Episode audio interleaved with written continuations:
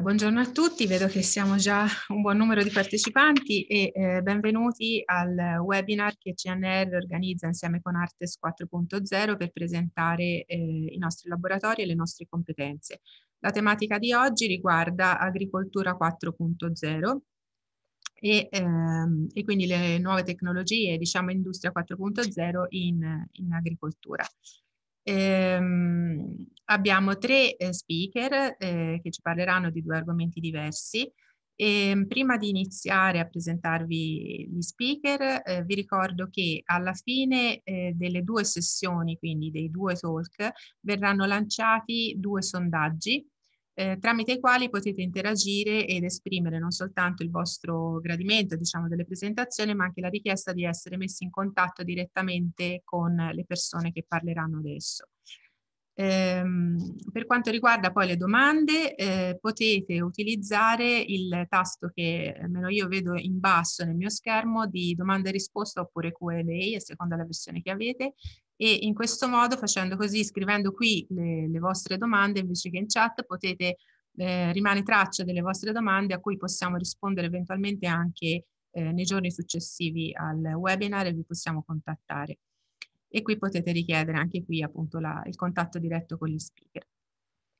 Eh, iniziamo dunque, le, entriamo nel vivo delle presentazioni e iniziamo con la presentazione di Maglio Bacco e Andre, Andrea Berton ehm, che ci parleranno appunto di agricoltura 4.0, la transizione verso il digitale. Andrea Berton è membro del gruppo nazionale CNR Sistemi Aeromobili e Pilotaggio Remoto e referente unico CNR per i rapporti con gli enti ENAC e ENAV. Lavora da anni anche nel settore agroalimentare, focalizzandosi sulla progettazione e utilizzo di innovativi droni e sensori destinati al remote sensing ad alta risoluzione. In particolare le attività di ricerca sono basate sull'acquisizione ed elaborazione di immagini termiche, multispettrali e iperspettrali destinate a implementare i database tramite i quali vengono generate le mappe di prescrizione. Manlio Bacco è tecnologo CNR presso l'Istituto di Scienze e Tecnologie per l'Informazione. Si occupa di Internet of Things in ambito terrestre e aerospaziale. Da qualche anno le sue attività si sono focalizzate sullo scenario applicativo del settore agroalimentare e in quest'ultimo si interessa di soluzioni digitali per la transizione del settore verso la declinazione nota come agricoltura 4.0 che è appunto estensione del paradigma industria 4.0. Quindi lascio la parola ad Andrea e a Maglio. Allora, buongiorno ancora, io sono Maglio Bacco e insieme al mio collega, insieme ad Andrea Berton, parlerò di agricoltura 4.0 e quindi la transizione verso il digitale, come dice il sottotitolo di questa presentazione. In particolare introdurrò il concetto di agricoltura digitale per poi andare a guardare invece un, un sottoinsieme, diciamo, di questo concetto più ampio, che è quello dell'agricoltura di precisione. Ed infine Andrea parlerà dell'uso dei droni in campo agricolo, quindi eh, droni, droni aerei in questo caso. Allora, ehm, l'introduzione di soluzioni tecnologiche all'interno della cosiddetta filiera agroalimentare è un fenomeno che sta avvenendo, eh, diciamo, da lungo tempo, ma che ha accelerato negli ultimi anni. A questo fenomeno si fa riferimento col nome di agricoltura digitale, a volte agricoltura 4.0, per l'analogia con il concetto di industria 4.0. Vi faccio notare che qui ho messo in uh, corsivo, ho messo in rilievo in qualche maniera il concetto di filiera agroalimentare e uh, tra un istante vi spiegherò perché questa enfasi. Diciamo, vi anticipo che il concetto di filiera di per sé, quindi questa visione un po' sequenziale che è nascosta in questa terminologia, è un concetto che si sta lentamente abbandonando. Eh, perché si è passati si è cominciati a parlare di agricoltura digitale? Beh, ci sono tanti motivi. Qui vi ho messo uh, alcuni di questi motivi, um, giusto per darvi un'idea del perché di questo fenomeno. Beh, un primo motivo è sicuramente quello legato alla richiesta, alla domanda. Uh, spesso si è alla ricerca nell'ambito soprattutto di produzione di rendimenti più elevati per soddisfare una richiesta che arriva dal mercato che è eh, crescente, che aumenta negli anni e quindi si è alla ricerca di, uh, come dire, tecnologie che possano supportare l'aumento dei rendimenti. Ma un altro grande fattore è una tematica che è molto sentita negli ultimi anni, cioè quella dell'impatto ambientale e della sostenibilità delle produzioni. Eh, beh, il concetto di sostenibilità e impatto ambientale, entrambi sono estremamente molto ampi, se li guardiamo, diciamo, nel piccolo, soprattutto nell'ambito della produzione, esistono tutta una serie di soluzioni tecnologiche sia per il monitoraggio che per l'attuazione data driven, come si dice, cioè sostanzialmente basate sull'acquisizione dei dati, che hanno il potenziale per rivoluzionare un po' il settore. Per esempio, per farvi un esempio, quello per ridurre l'uso dei pesticidi in campo agricolo. Eh, perché? Eh, per esempio, la riduzione dell'uso dei pesticidi? Perché le politiche sia nazionali che europee impongono col passare del tempo delle regole sempre più stringenti su, per esempio, le quantità prodotte di fertilizzanti e quantità, scusate, massime di fertilizzanti o pesticidi che sono ammesse. Eh, nell'ultima, nell'ultima PAC, quindi la politica agricola comune a livello europeo, per esempio, eh, c'era l'intenzione, credo in questo momento sia saltata, sebbene non, non, non, è ancora stata approvata l'ultima versione della PAC per quanto io ne sappia, eh, di introdurre un limite ben preciso su questo tipo di eh, uso di sostanze. Beh, eh, sostanzialmente l'introduzione di questo tipo di politiche porterebbe con sé la necessità di monitorare, cioè di capire quanto di queste sostanze sono immesse nel terreno e quindi poi sono assorbite dalle coltivazioni, perché altrimenti si può incorrere per esempio in uh, sanzioni. Quindi c'è uh, anche dal punto di vista delle regole un cambiamento del panorama che sta spingendo queste soluzioni di monitoraggio. Eh, l'altro punto è quello dei costi. Beh, eh, in qualche modo è legato al primo punto, cioè ai rendimenti. Chiaramente tutti sono attratti dall'avere un rendimento più elevato o un prodotto che è più di interesse per il mercato. Pensate a soluzioni biologiche, quindi a ridotto impatto ambientale e maggiore sostenibilità, perché possono essere fonte di maggiori guadagni. Tuttavia l'investimento iniziale in questo settore per dotarsi di soluzioni tecnologiche è spesso un punto molto critico e ritenuto non sostenibile per il settore. Questo dipende chiaramente molto dalla scala. Il caso italiano è un caso emblematico perché spesso è fatto di piccola agricoltura, quando invece se si sposta il focus sull'Europa centrale, sull'Asia o sull'America, beh, si, ha, si hanno di fronte eh, colture su più larga scala, su cui è più facile ammortizzare dei costi. Beh, eh, ritorno sul punto della filiera che facevo all'inizio. Spesso il concetto di agricoltura digitale è un concetto ampio che ha al suo interno tutti i sottosistemi, tutti i settori, chiamiamoli così, che tipicamente compongono quella che viene definita filiera, quindi dalla produzione in basso a sinistra, la lavorazione logistica, passando per i mercati, il consumo e infine lo smaltimento.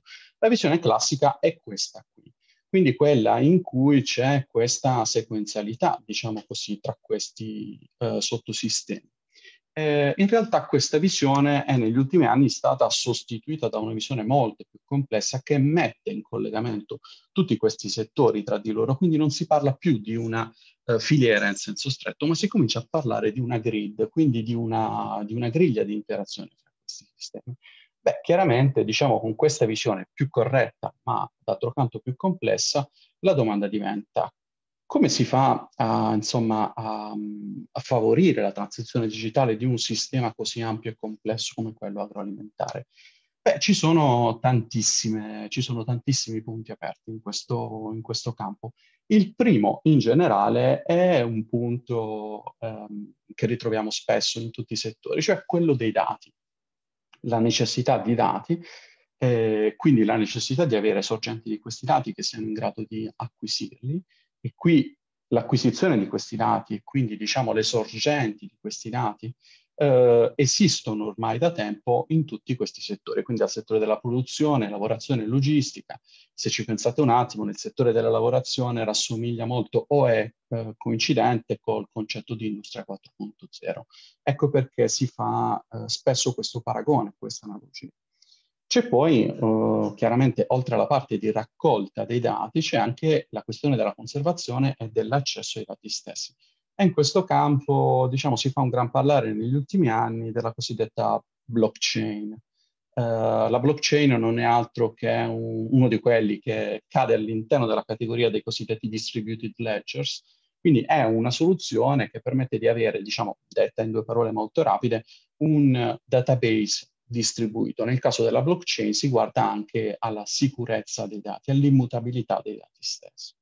Diciamo per soluzioni di tracciabilità, come vi dice eh, il punto successivo. Quindi quali sono le applicazioni classiche che si vanno a guardare in questo ambito? Beh, eh, quella più comune, quella più famosa è quella della tracciabilità, sia per, eh, dal punto di vista del consumatore, ma anche dal punto di vista delle certificazioni e dei controlli. Quindi immaginate gli enti regolatori che eh, devono muoversi in questo panorama complesso. Uh, questi strumenti potrebbero anche favorire una migliore gestione, diciamo, di, della burocrazia da parte delle aziende agricole e tutti coloro che si muovono in questo ambito.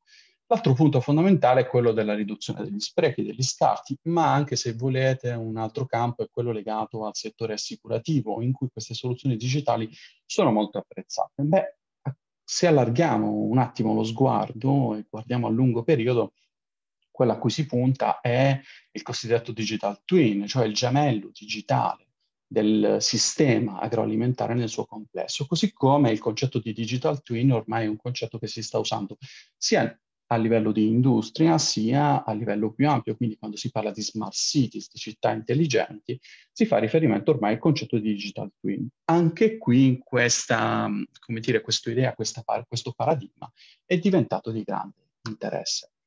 Beh, vi volevo far vedere degli esempi, eh, diciamo, di soluzioni eh, tecnologiche, dalle più semplici alle più complesse, eh, soprattutto in alcuni ambiti che magari sono meno conosciuti.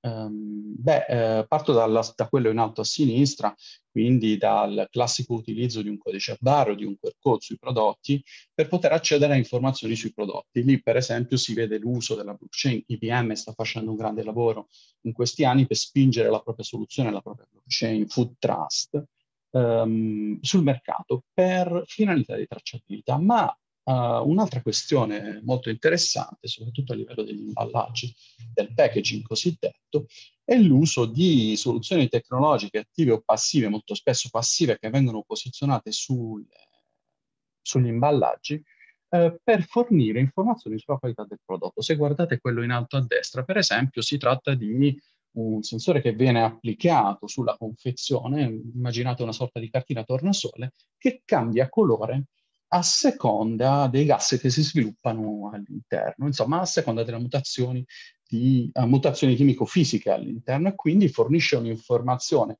sulla base del colore dell'etichettina del quadrato posto al centro sulla freschezza, sulla qualità del prodotto.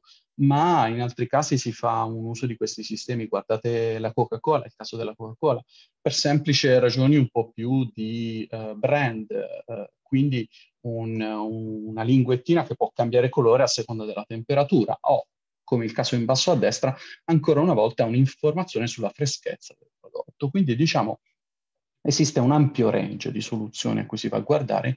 Ehm, qui vi ho fatto l'esempio dei cosiddetti imballaggi, un settore che è in grande crescita in questo momento, l'imballaggio intelligente cosiddetto. Voglio però focalizzarmi adesso sul caso della produzione, quindi su quello che prima ho definito sottosistema di produzione. Perché? Perché volevo introdurre il concetto di agricoltura di precisione.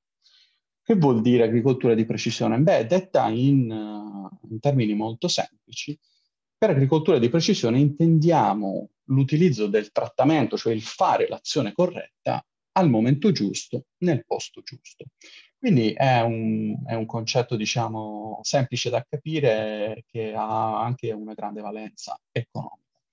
Eh, che vuol dire agricoltura di precisione? Beh, agricoltura di precisione vuol dire essere in grado di fare monitoraggio, cioè essere in grado di raccogliere dati uh, sul, sulla coltivazione, sul suolo, sulla, sull'aria, insomma su tutti i parametri che possono influire sulla produzione stessa.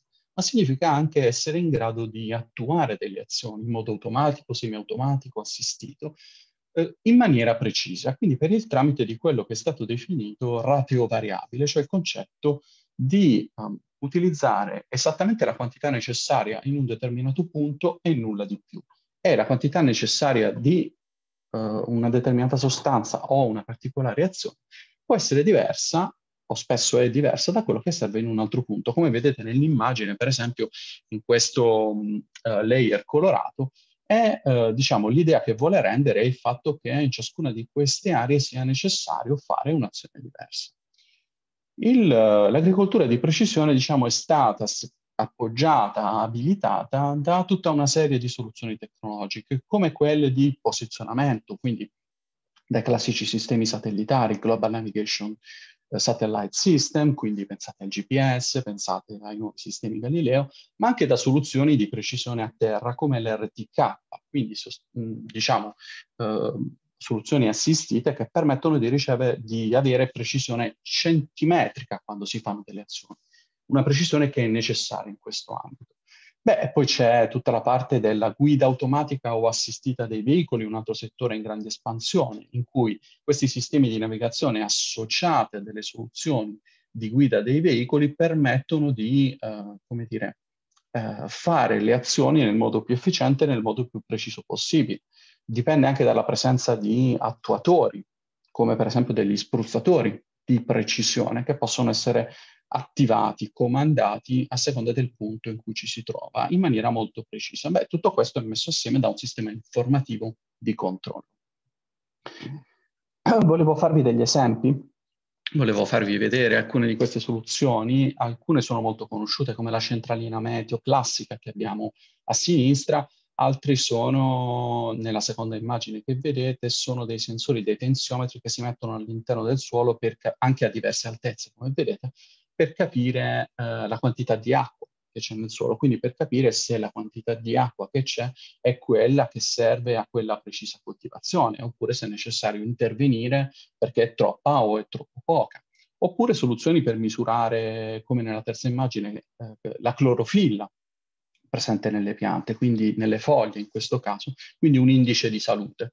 O, come nell'ultima immagine, un sensore che è in grado di rilevare la cosiddetta umidità fogliare, eh, quindi l'umidità presente sulla faccia superiore ed inferiore delle foglie. Questo è importante perché alcuni parassiti si sviluppano, alcuni microorganismi si sviluppano in condizioni microclimatiche ben precise e quindi essere in grado di monitorarle, di riconoscerle e di conseguenza agire se necessario diventa estremamente importante. Capite che eh, in assenza delle condizioni non è necessario l'utilizzo di prodotti chimici, Invece, al contrario, quando le condizioni si vengono a verificare, eh, l'utilizzo dei prodotti chimici può essere, può essere, la soluzione e questo tipo di eh, intervento può essere fatto diversamente punto per punto in un'area geografica, quindi all'interno di una coltivazione. Beh, oltre ai dati raccolti, diciamo, da vicino sul campo, ci sono anche i dati classicamente raccolti da lontano. Qui parliamo di un settore eh, storicamente molto sviluppato e anche, come dire, con una lunga storia, che è quello dell'immagine satellitare, che ha tante finalità diverse. Qui vedete dalle previsioni meteorologiche fino alla mappatura, alla zonatura, passando anche per, eh, dire, delle immagini in falsi colori come quella che vedete in alto a sinistra, che ha un uso ben preciso in campo agricolo e che vi voglio raccontare nelle prossime slide.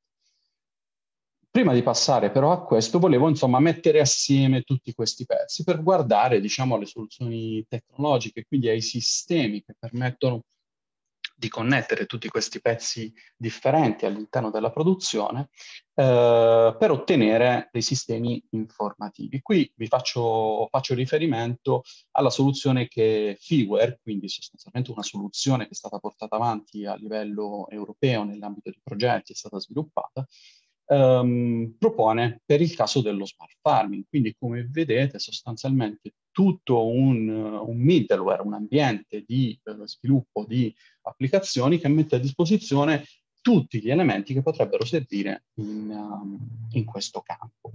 Eh, in basso a sinistra vedete per esempio la possibilità di, uh, come dire, connettersi e recuperare dati dalle macchine che sono usate in campo, dai sistemi wireless passando anche per le cosiddette soluzioni verticali che vedete in basso o la connessione ad altre sorgenti informative. Beh, tutti questi sistemi chiaramente sono connessi e poi sono messi in comunicazione tra di loro nel layer di, nel context broker cosiddetto, quindi nel layer blu scuro che vedete al centro, che permettono di sostanzialmente definire applicazioni utilizzando tutti questi dati um, a seconda di casi specifici. Quindi, come vedete, dal caso dei macchinari fino al caso delle specifiche coltivazioni, passando anche per l'allevamento animale, perché l'agricoltura include l'allevamento animale. Ovviamente, qual è um, la finalità di tutto ciò? Dove che si vuole arrivare? Beh, si vuole arrivare a fornire delle dashboard alle aziende agricole, ad esempio, ai controllori, che permettano di avere sott'occhio tutti questi, eh, tutti questi parametri e tutti questi sistemi. Quindi si fornisce un ambiente per collegare eh, tutti questi sistemi tra di loro e analizzare i dati che vengono raccolti. Il ratio variabile, eh, lo introducevo prima, quindi questo concetto alla base dell'agricoltura di precisione, cioè il fatto di agire con estrema precisione in un punto. Il ratio variabile si basa sul concetto di acquisizione dei dati, quindi noi abbiamo dei dati, li elaboriamo e decidiamo quale azione fare.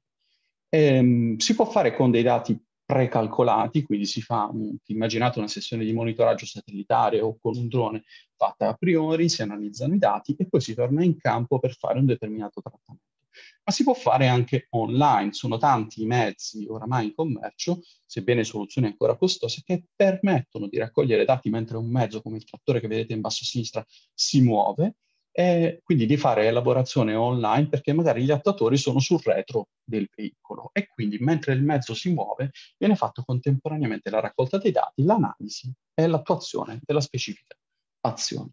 Beh, quando mettiamo assieme tutte queste informazioni e queste istruzioni, quello che otteniamo è la mappa di prescrizione, cioè le istruzioni che si forniscono agli applicatori e che loro devono eseguire.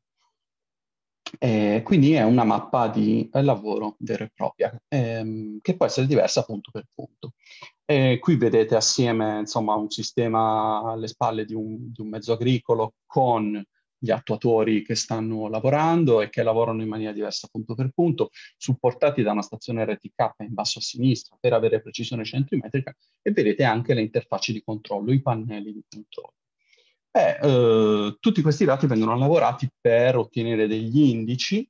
Vi volevo fare, vi lascerò qui questa slide eh, per coloro che vogliono approfondire. Io volevo farvi l'esempio di un solo indice, il cosiddetto NDVI, l'indice di vigoria delle piante, che è un modo semplice per identificare eh, lo stato di salute delle piante, che vengono osservate per il tramite di una camera NIR, quindi nell'infrarosso vicino. E a seconda della riflettanza della vegetazione noi riusciamo a stabilire se la vegetazione è in buona salute oppure se è stressata per un qualche motivo, per esempio per l'assenza di acqua. Eh, qui si vede bene come anche con soluzioni semplici, questa è fatta con una camera NIR montata a bordo di un Raspberry, si può ottenere un'immagine di questo tipo. Il verde fornisce sostanzialmente l'idea che la vegetazione è in buona salute.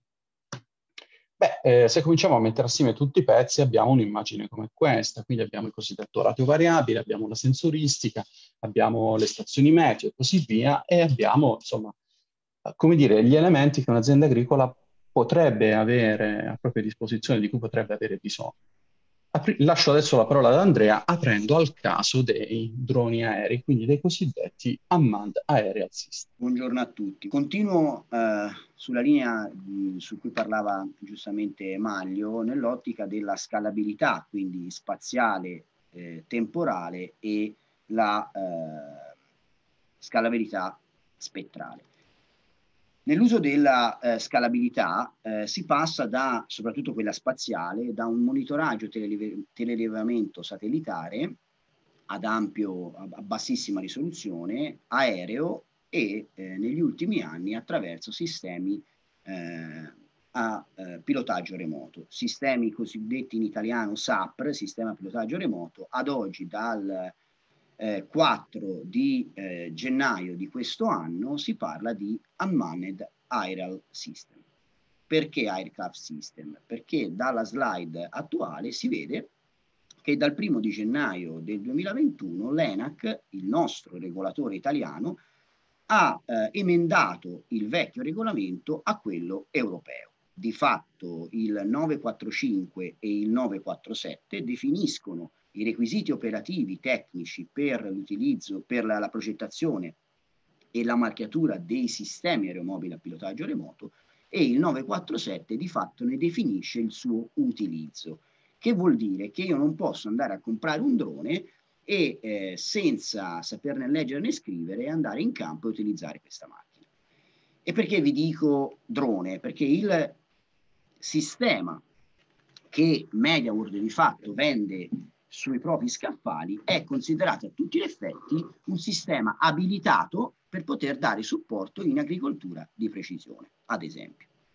Perché allora entriamo invece che nella scalabilità spaziale, nella scalabilità spettrale che Maglio prima ci ha eh, già definito, che a seconda delle bande che io vado a monitorare posso avere informazioni differenti e quindi utilizzarle all'interno della eh, famosa eh, mappa eh, di prescrizione. Nella slide successiva si nota come di fatto eh, il regolamento europeo definisce delle aree dove si può volare con determinate eh, classi e categorie di droni e con presenza o meno di eh, popolazione. Chiaramente l'obiettivo dell'agricoltura di precisione non è quello di volare ad alta quota, eh, non è quello di volare eh, diciamo vicino alla, ai centri abitati, ma è quello di monitorare attivamente la vegetazione in eh, risposta a una scalabilità temporale. Cosa succede quando si utilizza ad esempio il satellite? Il satellite eh, open source eh, che viene utilizzato dal, a livello europeo eh, passa a una determinata ora e, e, e, data e ora in un determinato spazio eh, terrestre. Cosa succede? Eh, ci potrebbe, potrebbe accadere che in quell'immagine invece di monitorare il terreno eh, monitoro la nuvola di passaggio. Ecco, l'utilizzo dei sistemi a pilotaggio remoto eh, ci permette di poter utilizzarlo nel momento e nell'attimo necessario affinché la luce eh, del sole permetta di irradiare le piante. Ma perché è importante la luce terrestre? Perché tecnicamente eh, io vado a monitorare una risposta di quella luce che ha rimbalzato sulla vegetazione.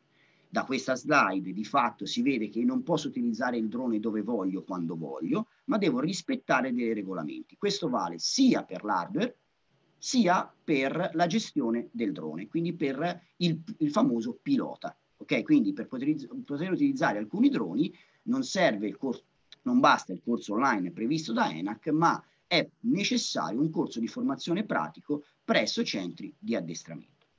Successivamente, infatti, si può vedere nella, eh, come l'EASA ha definito delle categorie di droni, scusate, di operazioni, dove per operazione si intende drone, target operativo e, eh, eh, e pilota, all'interno di alcune fasce concrete, che sono l'open category, eh, che si definisce per classi, diciamo, sotto eh, 25 kg in volo a vista, con determinate certificazioni dell'aeromobile.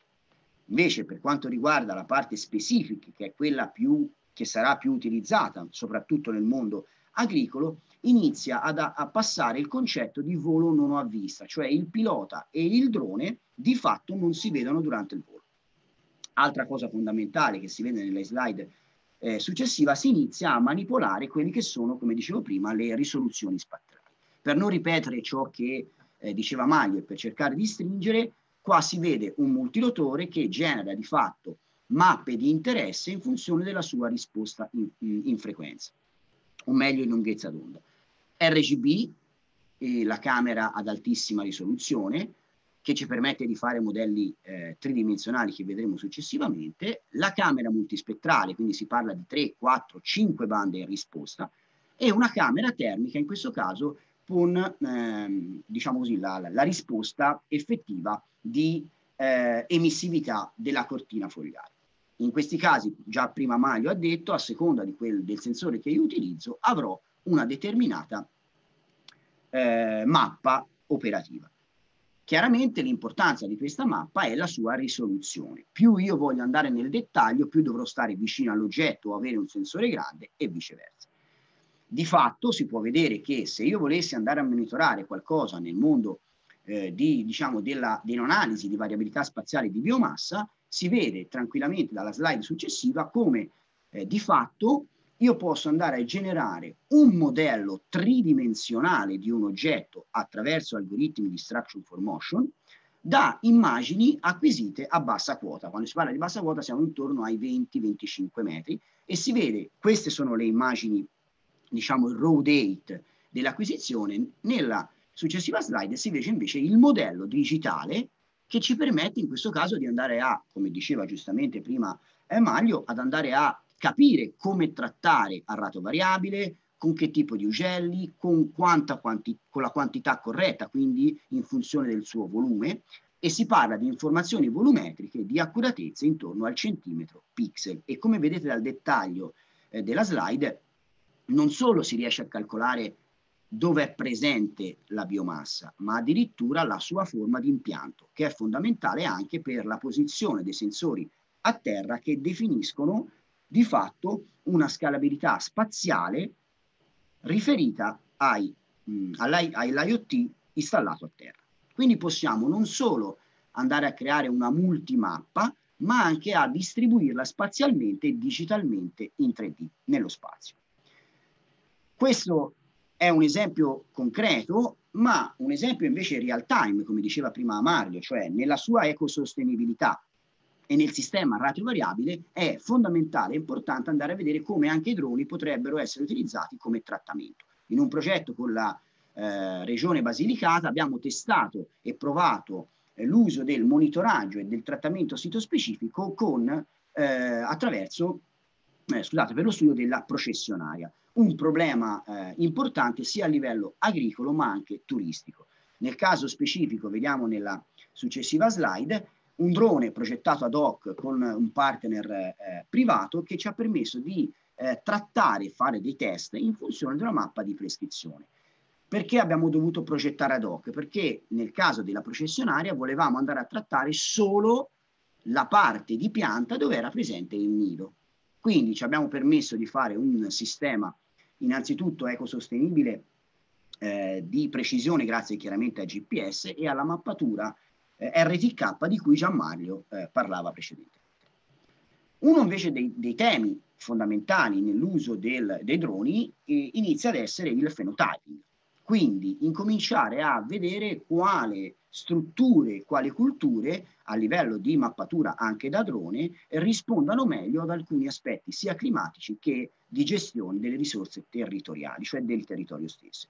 Questo esempio che eh, vi faccio vedere è un esempio fatto col CREA di Piacenza eh, in, in, terreni sperimentali come eh, si vede, questa è una foto macroscopica che non è soltanto descrittiva, ma è quella successiva invece si vede come eh, attraverso una camera eh, operativamente da drone io posso zoomare, ok, avendo dei, eh, delle piattaforme di calibrazione, quindi in funzione chiaramente di alcuni pannelli, ma non solo, questi erano pannelli di reference di calibrazione dell'onda, quindi della risposta del, del, sensore, ma ho anche dei pannelli che si vedono in bianco eh, qua piccolini quadrati, dalla slide successiva si vedono meglio, che ci hanno permesso di calibrare, eccoli qua, di calibrare anche il volume. Quindi cosa voglio dire? Che oltre alla sua risposta del sensore multispettrale, iperspettrale o termico che sia, eh, il connubio tra un volume e una mappatura a terra, quindi fatta con settori a terra, ci permettono non solo di ridurre i fattori di rischio del controllo del territorio, e quindi intendo come fattore di rischio umano, ok, operativo, ma di migliorare i tempi di acquisizione da un lato, quindi posso con un drone ridurre tantissimo i tempi di acquisizione e gestire attivamente quelli che sono i risultati attraverso i eh, gli algoritmi di cui Maglio precedentemente ci ha eh, descritto. Grazie mille eh, di queste presentazioni veramente interessanti. Ecco, adesso vedete comparire sul vostro schermo eh, il questionario tramite il quale potete interagire con noi. E, ehm, non ci sono in questo momento domande nella sessione, se ne avete eh, da fare anche sulle presentazioni appena fatte scrivetele nella sessione DER e poi le leggiamo al termine del, del webinar. Adesso diamo la parola a Franco Maria Nardini che è ricercatore presso il laboratorio HPC di ISTI eh, CNR. E ehm, Franco Maria Nardini ci parla di industria e agricoltura 4.0 e reti neurali profondi.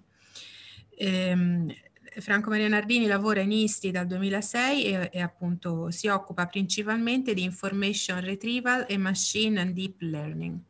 E quindi Franco ti lascio la parola. Grazie molte, buongiorno a tutti, è un piacere per me essere qua oggi a raccontarvi le attività che il laboratorio High Performance Computing eh, dell'ISTI CNR di Pisa fa in ambito industria e agricoltura 4.0.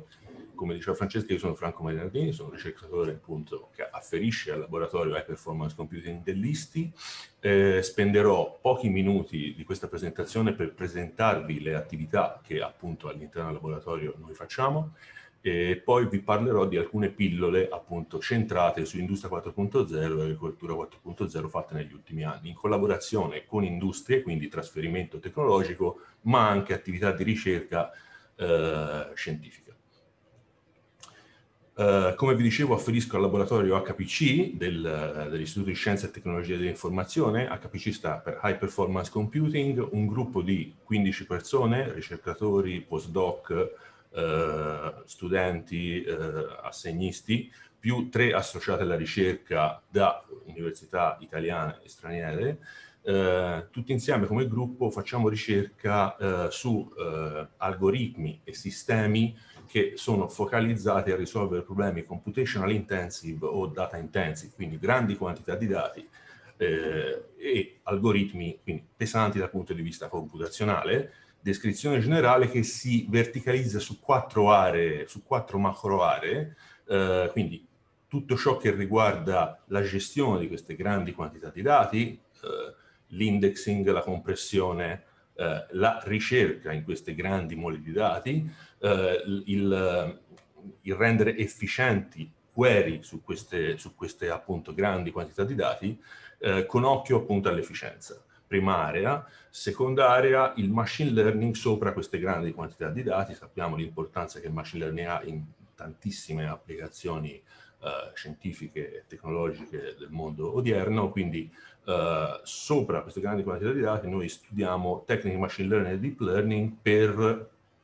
eh, risolvere problemi che sono principalmente nel, nel focalizzati nell'ambito dell'information retrieval, ma non solo, perché ad esempio per quanto riguarda AI eh, abbiamo contributi anche in Industria 4.0, abbiamo contributi in ambito conversational systems, quindi che dopo vi farò vedere.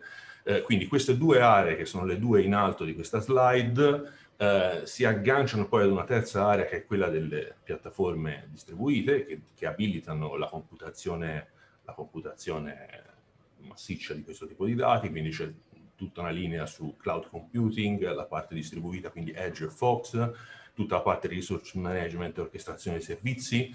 Eh, in più c'è un'area appunto sui dati, abbiamo visto tutta la parte legata a come si sfruttano, ma c'è anche tutta la parte sui dati, tutta la parte sull'arricchimento eh, semantico di questi dati, quindi eh, rappresentazione e analisi di dati spazio-temporali, ad esempio, la parte social media, i dati da social media, eh, l'arricchimento semantico, quindi aggiungere un significato che eh, eh, arricchisce appunto questi dati e l'entity linking in questo, quindi identificare entità e linkare appunto tra loro.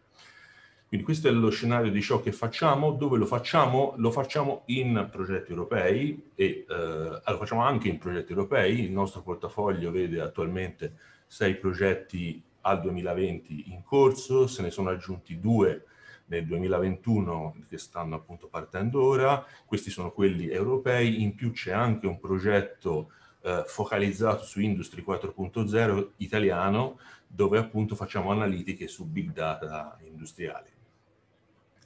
Eh, quindi scenario di riferimento, l'HPC appunto eh, tratta le tematiche di cui abbiamo parlato, vorrei ora farvi vedere qualche pillola di cosa abbiamo fatto eh, nel recente passato. Prima pillola, una pillola più scientifica, non di trasferimento, investigazione di tecniche eh, conversazionali, quindi conversational interaction and search.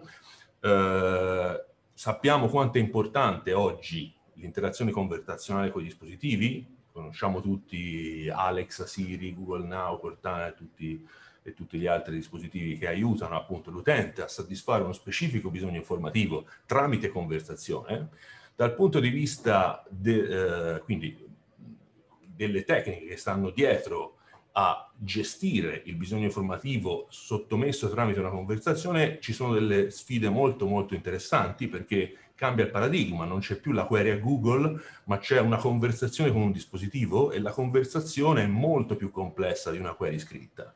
Eh, perché? Perché la conversazione evolve, evolve sulla base di quelle che sono le risposte che il dispositivo fornisce all'utente e la conversazione è naturalmente eh, ambigua, in, ambigua, nel senso che eh, in una conversazione, siccome c'è un contesto che è dato per scontato, alcune cose sono implicitamente so, sottintese oppure c'è proprio ambiguità naturale dovuta anche appunto da le, dall'ambiguità con cui le persone si, si, si esprimono. E sulla sinistra qua vedete un esempio di conversazione, tanto per eh, farvi capire le, i, le varie sfumature di complessità che questo tipo di sfida porta, ad esempio nella, in questa conversazione la prima, la prima, domanda, vedete, è in verde, perché? Perché è eh, self-explained, nel senso che eh, naturalmente ci sono tutti gli ingredienti per poter rispondere e capire di cosa stiamo parlando e come vedete man mano che la conversazione evolve, quindi eh, domanda numero due, domanda numero tre, cominciano a esserci delle cose che dipendono dal contesto anche del, delle domande precedenti e che non sono, non sono rispecificate, sono sottintese. Quindi voi capite che in questo nuovo paradigma c'è tanto spazio per ricerca proprio per cercare di targetizzare bene le risposte che vengono fornite all'utente, che variano sulla base del contesto che viene espresso. Qua abbiamo contribuito dal punto di vista scientifico con contributi a, a conferenze e giornali internazionali in cui andiamo a proporre nuove tecniche per cercare di targetizzare ottimamente il, ciò, la risposta che viene fornita all'utente appunto sulla base delle domande che evolvono nel tempo. Prima pillola puramente scientifica.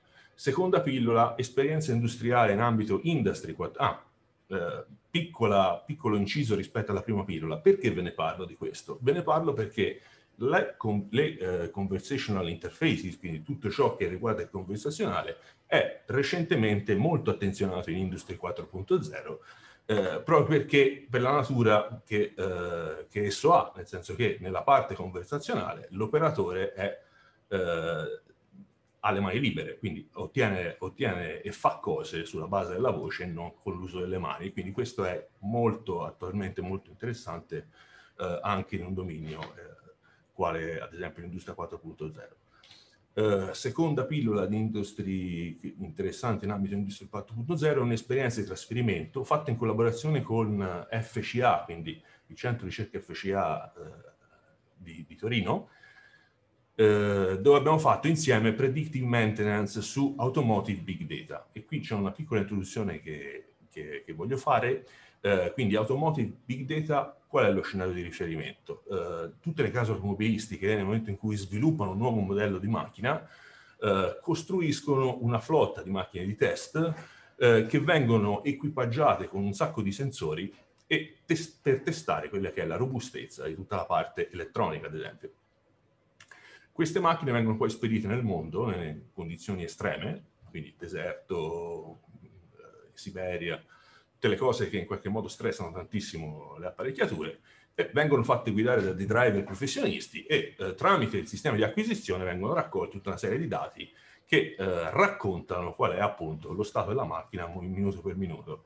Eh, questa cosa eh, viene, quindi tutti questi dati vengono raccolti e tramite sistemi che in questa esperienza erano UMTS, a fine di ogni giorno, quando il driver lascia la macchina vengono trasferite a un central repository che, eh, e vengono accumulati eh, e questa cosa è big data, nel senso che ci sono, c'era, insomma, quando abbiamo fatto questa cosa c'erano 40 giga di, sulla, sull'intera flotta, c'erano 40 giga di dati al giorno, c'era una, una, una, finestra storica di dati di circa 15 tera, eh, perché? Perché ci sono centinaia di sensori in ogni macchina, pensate ad esempio a tutta, tutta la sensoristica che guarda il motore, le centraline elettroniche, eccetera. C'è un sampling potenzialmente al microsecondo, quindi c'è una quantità di eh, numerelli in virgola mobile eh, molto alta, ci sono anche un'estrema varietà di dati che sono sia numerici che categorici. Questa cosa, la sfida qua è quindi, una volta acquisiti tutti questi dati, nel momento in cui si vogliono analizzare, capire dove ci sono state le anomalie, perché la cosa interessante è capire quali sono le debolezze di questa macchina. Quindi potenzialmente questi, questi dati devono essere analizzati per tirar fuori eh, appunto eh, le vulnerabilità del sistema. E eh, cosa abbiamo fatto in collaborazione con loro?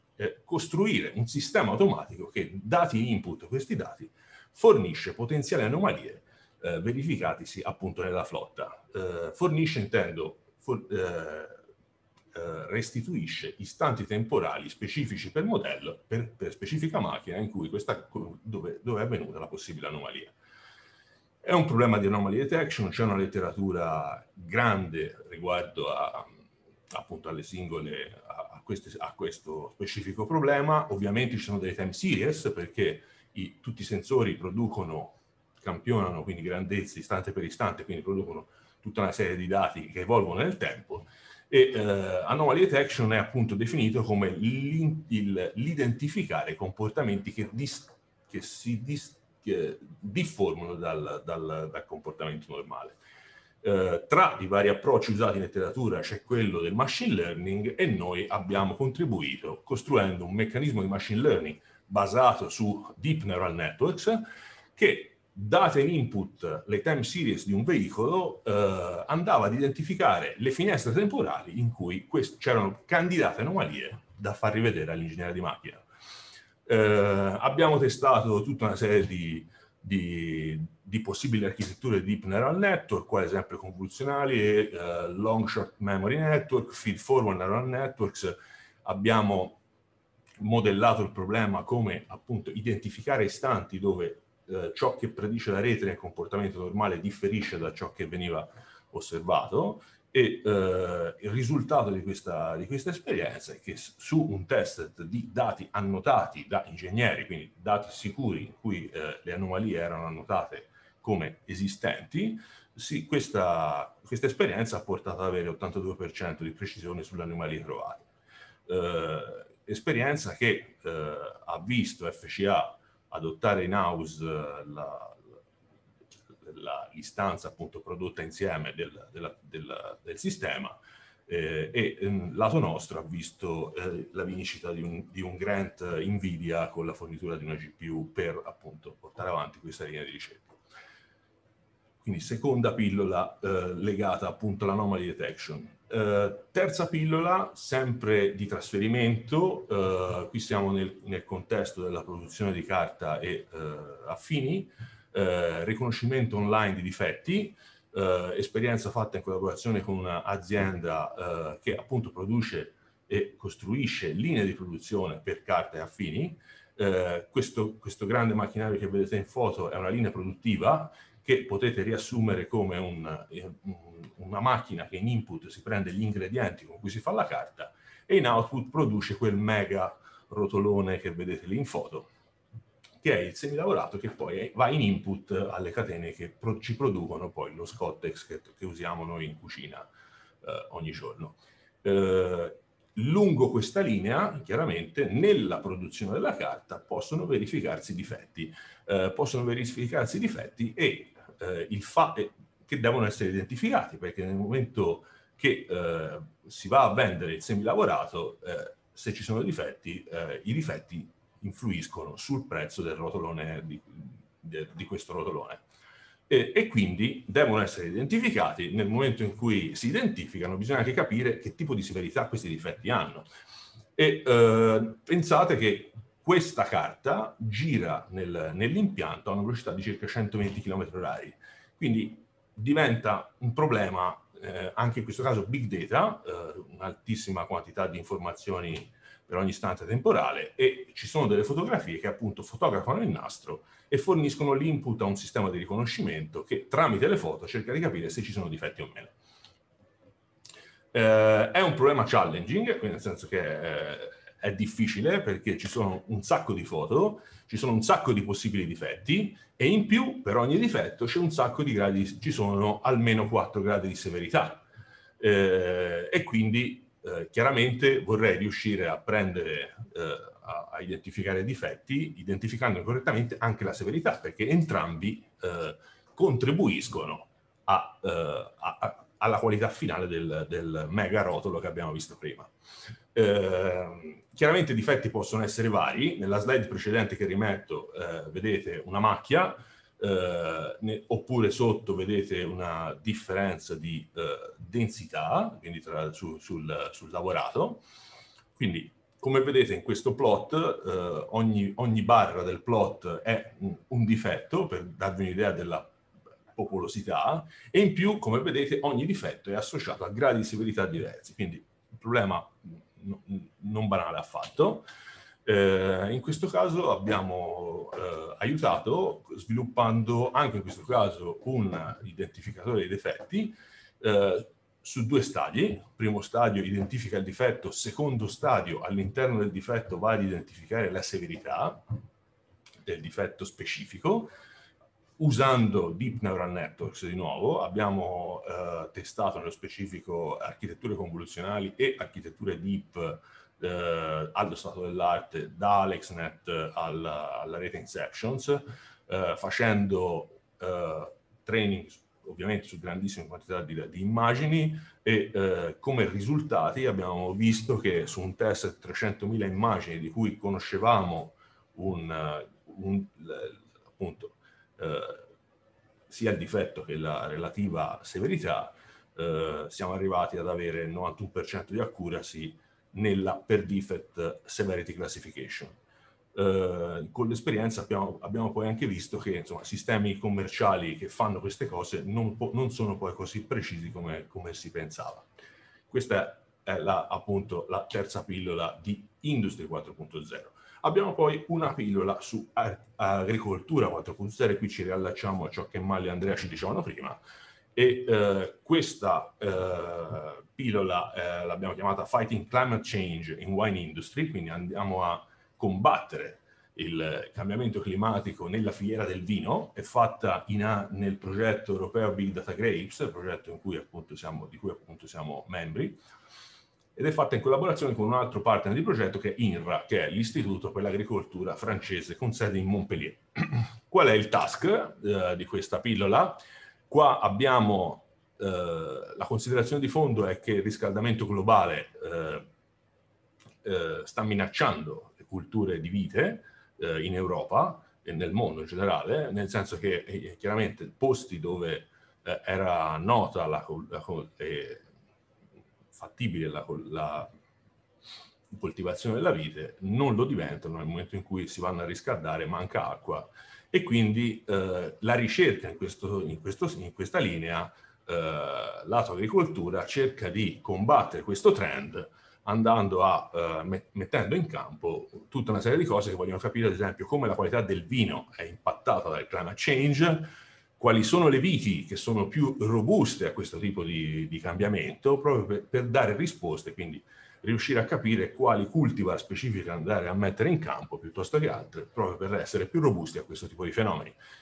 Eh, cosa abbiamo fatto qua? In collaborazione, come vi dicevo, con INRA, eh, loro hanno questo impianto, che è una cosa molto interessante, loro hanno sostanzialmente un laboratorio in cui coltivano differenti cultivar di vite, eh, attraverso ausilio eh, assistito, quindi eh, attraverso dei robot che gestiscono appunto questo tipo di coltivazioni e eh, in questo, in questo ambiente quello che fanno è espongono le varie cultivar a uno stress sia termico che idrico.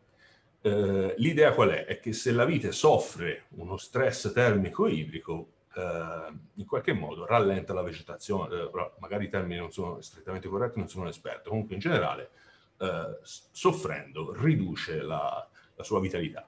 E eh, come è misurata la vitalità, la vitalità della vite? Andando a contare il numero di foglie che essa produce nel tempo. Quindi la si espone a un, a un, determinato stress sia termico che idrico e si va a vedere volta a volta quante foglie ha eh, prodotto. Eh, come viene fatta questa, questa, cosa? Quindi una volta a settimana ogni pianta viene messa in, nella scatola che vedete qua sulla destra eh, tramite robot, quindi in maniera del tutto automatico, vengono fatte due foto, due foto, eh, da, eh, due foto che la riprendono nell'interezza, eh, eh, in cui una è l'opposto dell'altra. Quindi si arriva facilmente ad accumulare, nella, nel momento in cui abbiamo fatto questa cosa qualche mese fa, circa 250.000 foto di piante in vari momenti della loro vita. Il goal qui è stima automatica del numero di foglie. Perché? Perché a questo punto qualcuno si deve prendere le foto e contare le foglie delle piante. Quello che noi abbiamo fatto è, è costruire un sistema automatico che va a contare le foglie del, dalle foto delle piante stesse, per, da, per assistere appunto i ricercatori in questo tipo di task. Eh, anche in questo caso, quindi il, il, task è un task di counting, nella, nella, letteratura è risolto anche con Deep Neural Networks, è un task di regressione perché l'architettura neurale presa un'immagine fornisce una stima delle, delle, foglie che stanno in quella pianta, in quell'immagine, e anche in questo caso abbiamo testato e prodotto e costruito varie architetture eh, abbiamo visto che tra la migliore combinazione, quindi dal punto di vista sperimentale, era quella di reti convoluzionali con eh, varie feed forward, eh, con feed forward alla fine. Eh, sta, c'è stato un allenamento chiaramente su dati supervisionati, avevamo a disposizione dati supervisionati che sono sostanzialmente le foto e il numero di foglie associate alla pianta all'interno della foto. E eh, qua la cosa interessante è che i risultati sperimentali hanno mostrato che una rete neurale riesce a fare molto meglio eh, di eh, quello che c'era prima, che era sostanzialmente stimare il numero di foglie sulla base di una statistica che veniva utilizzata appunto in IRRA, eh, circa 5 volte meglio. E qua sulla destra vedete tra l'altro la distribuzione dell'errore su, sulla base del percentile eh, del numero di foglie nella, nella, nel, nella foto e come si vede sono ottime performance sui percentili centrali della distribuzione. Questo conclude anche la quarta pillola. Eh, io vi ringrazio per l'attenzione. Se ci sono domande sono lietissimo di rispondere. Grazie Franco. Eh, ecco, adesso c'è il sondaggio invece lanciato in merito al, all'intervento appunto di Franco Maria Nardini eh, a cui potete rispondere.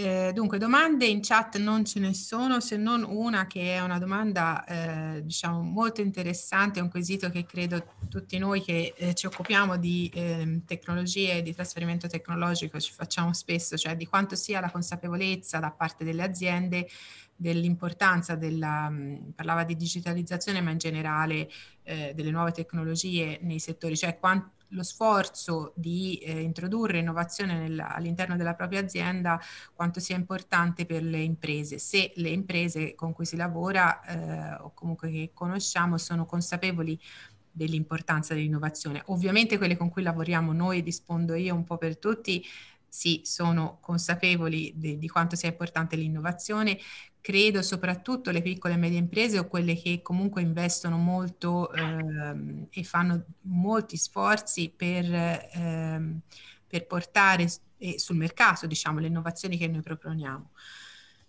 Non saprei estenderlo a livello generale o comunque a livello che esca anche fuori dai confini della Toscana, lavorando principalmente a livello regionale noi. E Certo che credo che la strada, il cammino comunque sia, sia, lungo e dobbiamo comunque collaborare e Artes è un'ottima occasione, credo che ci, cons- ci permette non solo di eh, mh, proporci all'esterno, di farci vedere all'esterno come stiamo facendo anche in questo momento, quindi di far conoscere il CNR in generale in tutte le sue eh, applicazioni e nell'attività di trasferimento tecnologico che facciamo direi da sempre. Eh, Artes ci permette appunto anche di collaborare, di dare una, un, un, ambiente di collaborare a livello, eh, anche a livello nazionale. Eh, in Toscana noi siamo molto agevolati dal supporto della regione, riusciamo a collaborare con aziende che risiedono nella nostra regione e eh, un centro di competenza come questo ci aiuta anche a collaborare con le, con le aziende che stanno al di fuori dei confini regionali eh, cosa che appunto in Italia secondo me eh, si, sente, si sente un po' la mancanza del sostegno a livello nazionale per la collaborazione ricerca impresa e trasferimento tecnologico a livello nazionale. Quindi Diciamo che questa domanda potrebbe essere oggetto di un altro webinar. Non ci sono altre domande specifiche, non so se volete dire due parole, se no concludiamo qui che siamo perfettamente in tempo.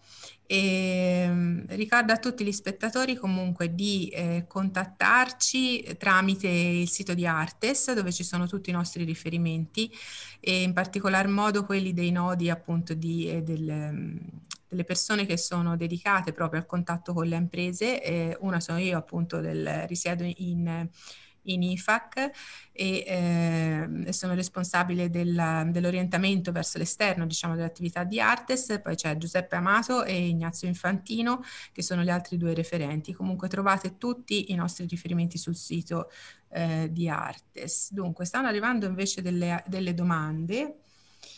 Eh, allora, la prima domanda che è, è, questa, considerando i costi dell'acquisto di sensori, sonde eh, e sonde, insomma altri elementi che a volte possono essere elevati, in aggiunta alla difficoltà digitale già menzionata dalla persona appunto di, che si diceva prima, come viene accolto il costo soprattutto nelle PMI? C'è qualcuno di voi che vuole rispondere? Cioè quanto l'innovazione costa in termini di tempo, ma anche in termini di eh, dispositivi che dobbiamo comprare. Quindi questo aspetto come viene accolto dalle mm, piccole e medie imprese con cui si collabora? Allora, io da un punto di vista tecnologico, mh, come tu dicevi tu Francesca prima, c'è dei contributi di cofinanziamento sui progetti per l'acquisto della risorsa strumentale, no? E poi c'è il giusto parallelismo tra i, l'acquisto e la ricaduta. La ricaduta passa da un trasferimento tecnologico, no? cioè dove l'ente di ricerca eh, supporta, eh, e quindi in questo caso come Artes, supporta le aziende a inserire tutto ciò eh, in un filone, in, una, in filone aziendale, ma non è solo l'acquisto del sensore. Come abbiamo visto dalla presentazione sia di Maglio eh, sia di Franco, si parla di un sistema digitale, di una digitalizzazione a 360 gradi, altrimenti l'algoritmo di Franco non funziona se il dato acquisito che abbiamo fatto vedere io e Maglio non è fatto attraverso un eh, trasferimento digitale. Cosa voglio dire? L'algoritmo gira su un server, il server ha bisogno delle immagini. L'esempio di Franco, eh, qualcuno la foto alla pianta l'ha fatta in un determinato standard, se no il numero di foglie poi alla fine non, eh, non viene restituito. Quindi non è soltanto l'acquisto dell'hardware o l'investimento della camera, è l'investimento di una metodologia che deve essere armor- armor- eh, diciamo sì, armonizzata su un costo effettivo di prodotto. È un investimento che di fatto dà un output a lungo termine, non dà un dato a breve termine. Eh, faccio un esempio banalissimo. Avere un sistema di acquisizione su una trattrice mobile NDVI e non avere un campo a ratio variabile con irrigazione automatica ha poco senso perché l'acquisizione è ok, poi l'algoritmo di Franco e poi quello che dobbiamo fare come implementazione di attuazione nella gestione con maglio dell'attuatore IoT. Quindi come vedete è un sistema a lungo spettro e sicuramente anche a livello ter- territori- e temporale molto ad ampio respiro. Ecco. Non so se Maglio vuole aggiungere qualcosa, però penso che... No, direi di no, la risposta mi sembra ottima, cioè va considerata la visione di sistema e quindi i costi sono, di, diventano un po' di sistema, non è un passaggio semplice questo, eh, però credo esistano t- tante forme di incentivo. Sì, credo anch'io. Eh, c'è un'altra domanda proprio sugli incentivi verso la digitalizzazione delle imprese, se la PAC, la, che immagino si riferisca alla politica agricola comune, ehm, preveda incentivi verso la digitalizzazione delle imprese agricole. Io non so rispondere personalmente a questa domanda, ma... Mm, Neppure io, a dire il vero, non so dare una risposta precisa. Immagino Uh, di sì, ma ecco, è una supposizione, non sono... Esatto, anche la mia. Comunque, appunto, di, di incentivi per andare verso un mondo sempre più, eh, diciamo, verso un mondo nuovo, nel senso proprio di innovazione, eh, ce ne sono in diversi settori. E, ehm, e niente, quindi io vi ringrazio ancora. Eh, domande, altre domande non ci sono e comunque ecco direi che adesso abbiamo finito il tempo e, ehm, E, e, vi ricordo la nostra serie di, di, webinar che continua tutti i giovedì mattina sempre alle 11.30, quindi vi aspettiamo il prossimo 21 gennaio. Grazie a tutti.